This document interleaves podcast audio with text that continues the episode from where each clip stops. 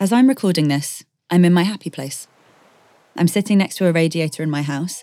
When I look out the window, I can see the sea, and apart from some big, fluffy socks, I'm naked. When I think about my body, the first word that comes to mind is buttery.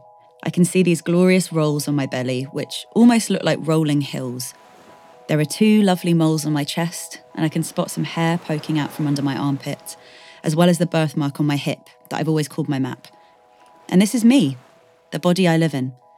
And it's nice to say hello to it sometimes. I could spend ages just sitting here with my body, but I should probably introduce myself first and explain a little bit about why we're here. I'm Ruby Rare. I'm a sex educator and author, and this is In Touch, a documentary series offering an intimate and playful education around the different ways that we connect to sex, relationships, and our bodies. I'm queer, I'm non monogamous, I'm dual heritage, I'm a survivor, and the way I talk about sex and relationships is really shaped by those parts of my identity. I've also got fantastically pink hair, but that doesn't really read that well over a podcast. Over the last year, I've had some amazing conversations with people who are as enthusiastic about this stuff as I am. Conversations about topics from pleasure to kink to gender nonconformity. In this podcast, we're talking about sex in an explicit and honest way. You might hear the occasional bit of strong language.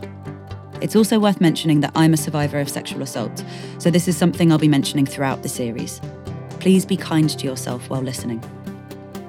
If you'd like to find out more about this topic or are looking for support for any of the themes discussed, check the episode description for resources and helplines. There are still so many preconceptions when it comes to these very intimate parts of our lives and I wanted to explore these with the nuance that they deserve. We're here to be curious, vulnerable, and connected. So come on in.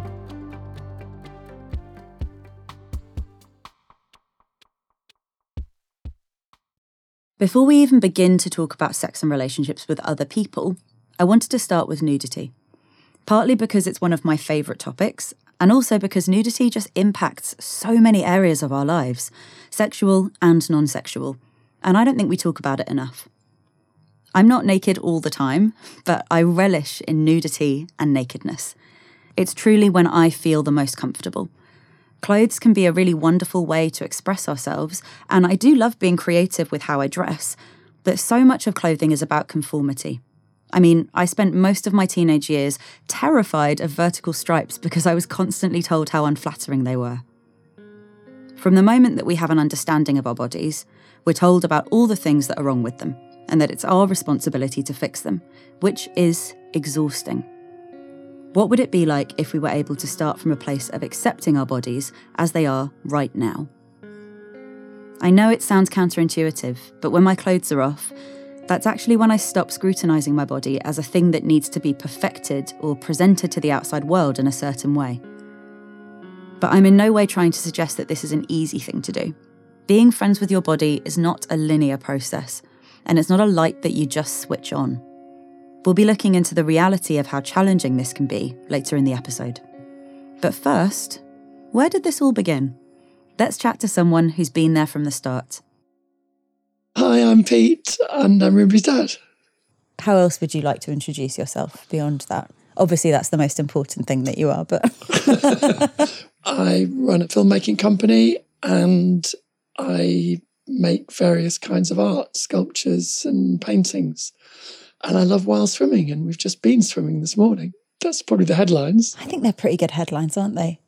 My dad's a lovely, weird, arty man. Nudity was a bit of a running theme for me growing up.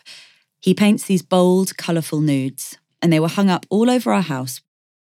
My earliest memories of my childhood home have always involved your paintings, which are very brightly colourful and very naked.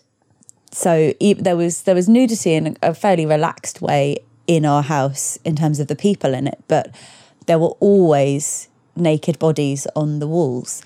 And that felt really normal to me. And it wasn't until friends came over being like, why are there loads of naked people on your walls? That's such a strange question. And it was Why just, not? it was totally normal for me. my dad plays a really important role here because he took me to my first ever life drawing class. And that introduction began probably the most formative part of my journey when it comes to nudity. I was born at the end of the 50s, so grew up in the 60s, first of all in Yorkshire and then in Lancashire. It was always not a thing with my mum and dad. Everyone was pretty comfortable with being around everybody else nude. And it wasn't a big statement. And my mum and dad were very relaxed about being around with no clothes on, which didn't seem strange until quite a lot later. Probably my single favorite image of you. We used to put these big sheets of paper out, and you're just crouched over, completely nude, with a big piece of charcoal, and you are drawing in the way that you should with your whole body and you'd like a little demon and you're just so charged and so excited and so happy doing that. Children don't have inhibitions. They don't have inhibitions about their bodies. They don't have inhibitions about using their bodies and being free. So I think that's that's something I always love to remember because you embody that really for me, that, that fantastic image. I think a lot of the last 10 years has been about getting back to that. Yeah, it's easy to lose, isn't it? I remember such carefreeness about being a kid, in whatever I was doing. There hadn't been enough time for me to form a critical relationship with my body, and for a brief moment, I was just focused on how much fun I was having in it. And then, at some point along the way, all of the cultural messages started to creep in. As a teenager, having a body suddenly felt scary because of the way it was changing and how it was starting to be seen. I spent so many years viewing it as something that needed to be improved, commodified, or sexualized by someone else in order to be valid. While I was sitting my GCSEs, I was genuinely more concerned with how my thighs looked while I was sitting down than about the questions on the page. So the last few years have been all about trying to get back to that childish carefreeness a lot of that has come from actually spending time with my body, looking at it as what it is, and trying to train my brain to stop looking at other bodies in comparison to mine, which is no easy task. But the main way I've done this has been life modelling in art classes, and especially through running Body Love Sketch Club. You may have heard of the podcast Juicy Scoop. Wondered what it is? Why aren't you listening? Well, I'm its host, created it, been doing it for seven years. I'm Heather McDonald of Juicy Scoop with Heather McDonald. Now, I could tell you why you should be listening to my show, but my listeners wanted to write the ad for me, and here are some of the things they said. Not your regular juicy podcast. Catch up on all the juicy topics from Hollywood and pop culture to true crime and beyond. Heather McDonald's Juicy Scoop always has great guests great laughs, and great gossip. It's a comedian's take on the hottest headlines. Juicy Scoop is the pop culture news you want to hear. No BS, no filter, no filler. Raw, real, and in the moment. Throw in the hilarity of amazing comedians that you will instantly be obsessed with, a juicy crime story, and a dash of normal life in LA moments. And you've got yourself an amazing week of Juicy Scoop. Two episodes every week, every Tuesday and Thursday. It will never let you down. My name is Rosie Pandlebaby. I am an artist, a performer, a facilitator. I'm one half of Body Love Sketch Club with you. Body Love Sketch Club is a class that we created three years ago. Mm. And, well, how would you describe it? It's a live drawing class where the people who come along are also the models as well as the people who draw, and where everybody who comes to the in person classes has the option of being drawn, is encouraged to be drawn. How did life modeling change your relationship with your body? Yeah, well, quite a lot. I was terrified when I started doing it. I remember being asked by somebody that I knew if I would come and pose. And I was kind of still in recovery at that stage from an eating disorder. I had a really bad eating disorder in my teens and very early 20s. And I'd got up to a healthy weight and was maintaining at a healthy weight. And so was in this body that felt very strange to me and was very different from the body that I was used to.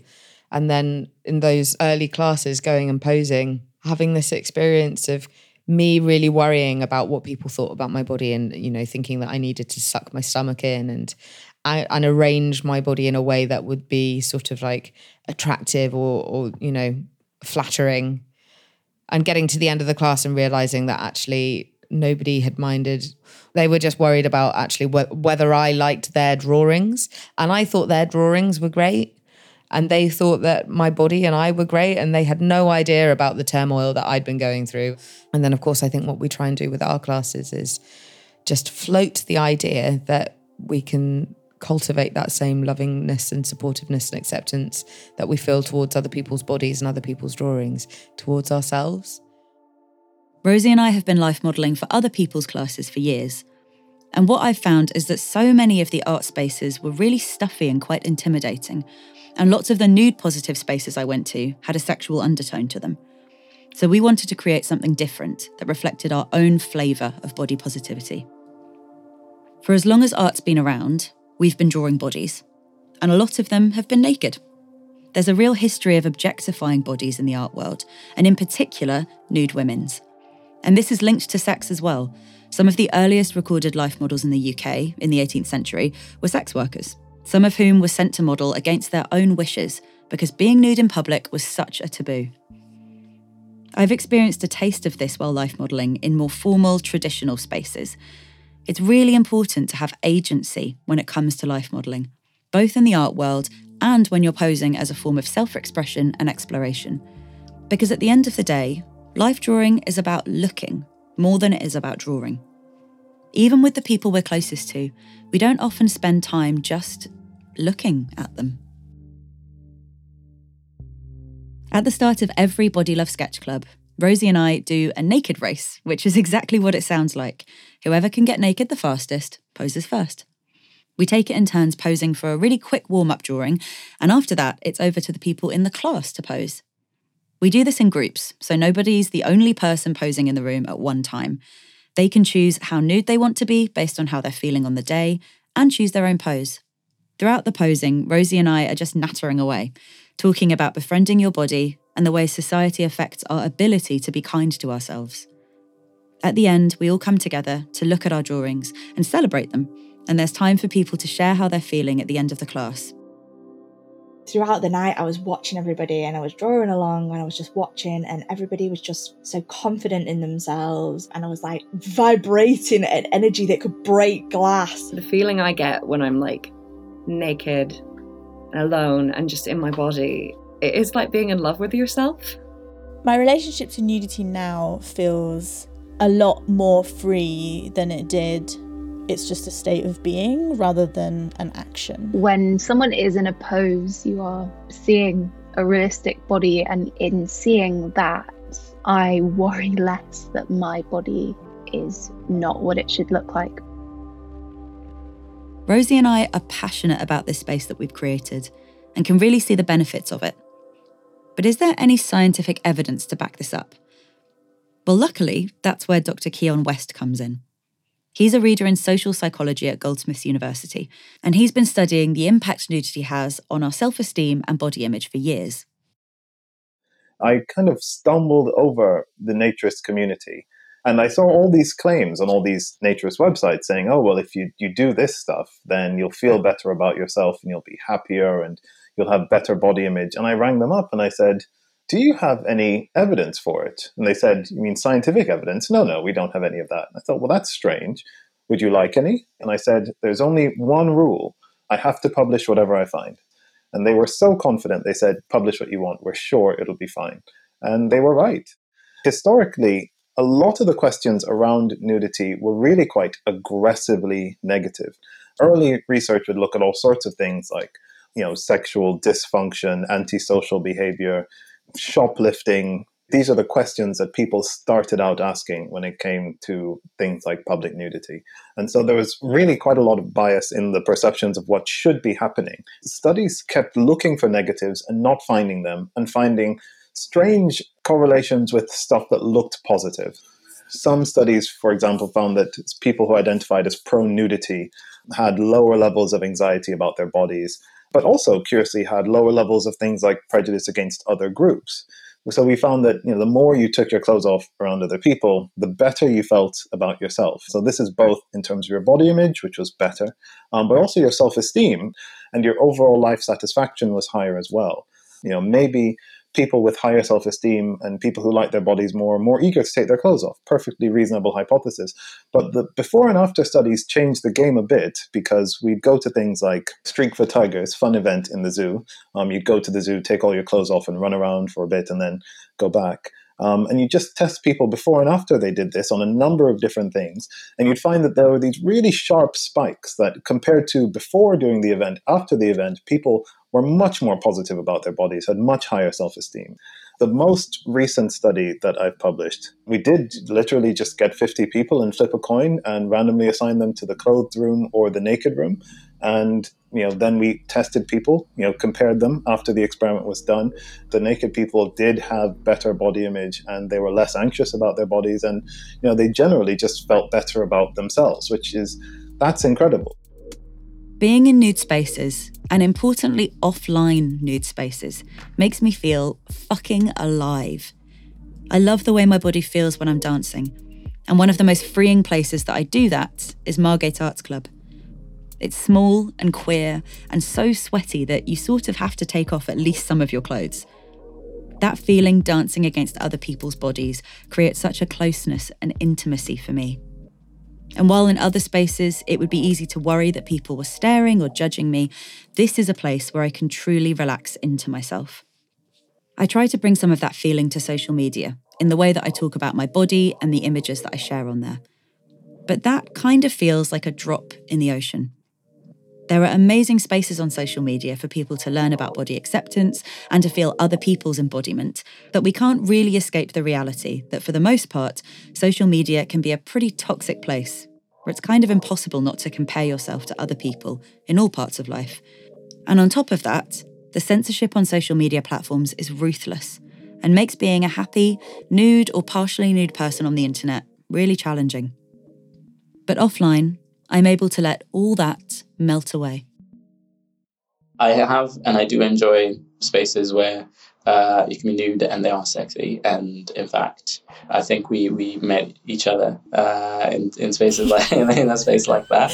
We we met each other rolling around yeah. in like gallons yes. of warm oil. This is Danson. And to be clear, this was obviously an explicitly sexual nude space, unlike Body Love Sketch Club. Clothes are such they can cause such anxiety, and I think they've caused anxiety to me for me since I was quite young.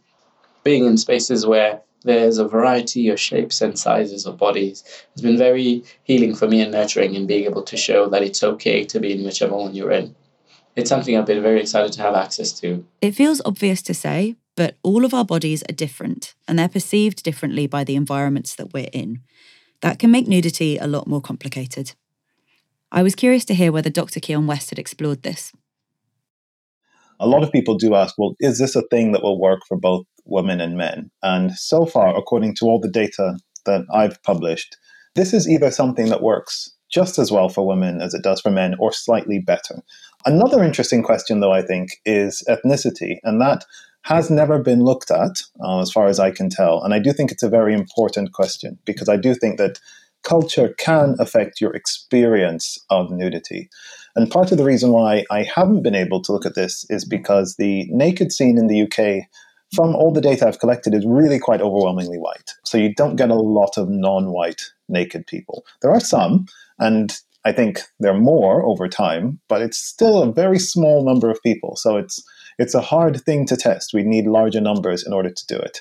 And I think one of the most interesting questions that also hasn't been tested is what does body type have to do with it? So, is there some relationship between whether or not you conform to kind of societal or cultural norms of what good looking people are supposed to look like? So, the kind of thing you see in adverts and movies. Um, so, does that affect whether or not this makes a difference for you? In follow up research, that's the kind of thing I'd like to look at. Obviously, having a body that's got boobs and a vulva on it means something. There are people in the world who, when they see a body like mine nude, it feels like an invitation. And alongside that, I'm dual heritage. I'm British and Sri Lankan. But I'm white passing. So while this does complicate my existence in nude spaces, it's significantly easier for me compared to others. I have had my fair share of dodgy stuff. The throwaway comments about how lucky I am to be so tanned. I've been called exotic, and on more than one occasion, someone has felt it's appropriate to voice their surprise at my nipples being brown. And honestly, I was so shocked that someone would even say that out loud that I didn't even know what to say. I'm having a really big time at the moment exploring and questioning how I feel in the different sex positive or body positive spaces I've been in, I am a part of. Because, in spite of the fact that they are here in London and, and in the UK mostly, they are particularly white. And I might often be the only black person or the person of color in some of these pockets of people to a point of choosing not to go to them or not to be naked when I had the option. So I've actually opted not to be in a lot of the spaces I was in before because I realized that discomfort I felt was bec- was my was me my body trying to keep me safe. Um, and where do I start to feel more at ease and safer so that I can then reconnect it's a strange feeling being in nude spaces that are overwhelmingly white and centre whiteness. While I can slot into them, that doesn't mean that I actually want to, and it certainly doesn't mean that any of us should. And then there's this thing that's always lingering in the back of my mind. You're okay with me being here, but would that change if I looked more visibly South Asian? The shape and size of my body has also at times made me feel self conscious in nude spaces. I'm mid sized. I'm chubby, but in a very socially acceptable way. And if anything, my body type is having a bit of a moment on social media and in the cultural zeitgeist right now. The negative feelings I can have about my body are experienced in a fairly minimal way. My relationship to my body and nude spaces is pretty unique. And for a lot of people, being comfortable naked just might not feel like an option right now. I met Lindsay when I moved to Margate last year, She's a brilliant artist, and her work is personal and honest. Speaking to her about bodies has really challenged my own perspective. It reminded me that it's all very well for me to enjoy being naked, but we still exist in a world that scrutinizes bodies from every angle and is incredibly fat phobic. The energy it takes to exist while all of this is being thrown at you is exhausting. And this looks and feels different for all of us. For me, there's a complete difference between the idea of nakedness and being comfortable in your body. I love being naked with my partner, but it's the thing of existing within my body. You can't talk about one without the other. I think it's so important to have both sides of it. The short answer for how I became more comfortable being naked was part of it was I made it part of my job because I was a life model for years mm. and you get used to your own nudity and other people's very quickly in life modeling situations. That's the thing. You're not the largest person in the room and you don't have an intense fear of what those drawings of you would look like. I really think it's amazing the way that you're nude on Instagram and stuff like that. There is nude posts, but I don't look like that. And if I did look like that, I'd be fucking nude all the time, but I don't. And if I was nude, then the people who would say, "Oh my God, you look beautiful" stuff would be aware they was they were opposing body standards by saying that to me, and then would also be aware of she's this big beautiful woman or something. They would it would always be there. In Body Love Sketch Club classes, Rosie and I use the phrase body positive because it's a space to be enthusiastic and celebratory about bodies and creativity. But over the years of us running this class, the phrase body positivity has been used so much that it kind of feels like it's lost a lot of its impact. I really like the term body neutrality, where you don't need to be feeling positive or in love with your body in order for it to feel valid. I find with a lot of the body positivity and all of those things, it's very frustrating to see someone who is marginally overweight be like, I still love my body. It's like, well, actually, body positivity, I honestly believe, was made by bigger women just being like, it's okay to have these sorts of curves. And it's not in a way that I don't think it should be inclusive, but this movement being taken on by people being like, look at my bit of arm fat has made it again turn into something where we're looking at so many different body types and you have you can't identify with them again. I think that's something that I'm coming to terms with more about my own body. And so I'm going to do what the fuck I want to get through it. if you know what I mean. So I'm going to not follow people who are body positive or I I need to get the fuck off Instagram.